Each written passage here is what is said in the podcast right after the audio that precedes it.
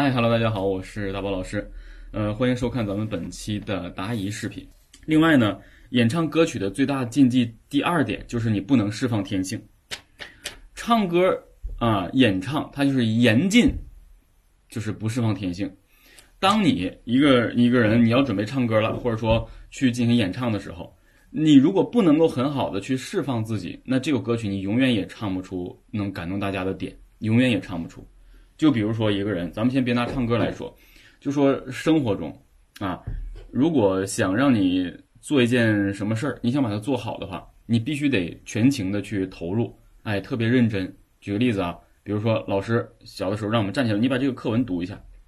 我们读课文小时候都不好意思，春天来了啊，什么树树叶就是发芽了，小燕子从南方什么这个那个的飞回来，就这意思吧哈。那么很多人就是读跟机器人一样，甚至都没有那个 Siri 读的好。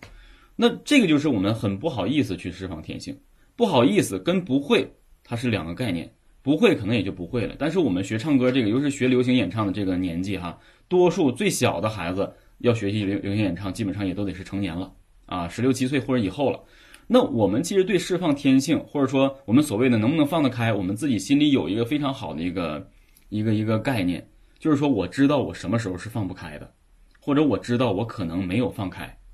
那么，如果你不放开去演唱的话，没有办法释放天性，歌曲应有的温和的感觉，或者说需要力量释放的情感释放的这种点，你就没有办法去把它校准出来。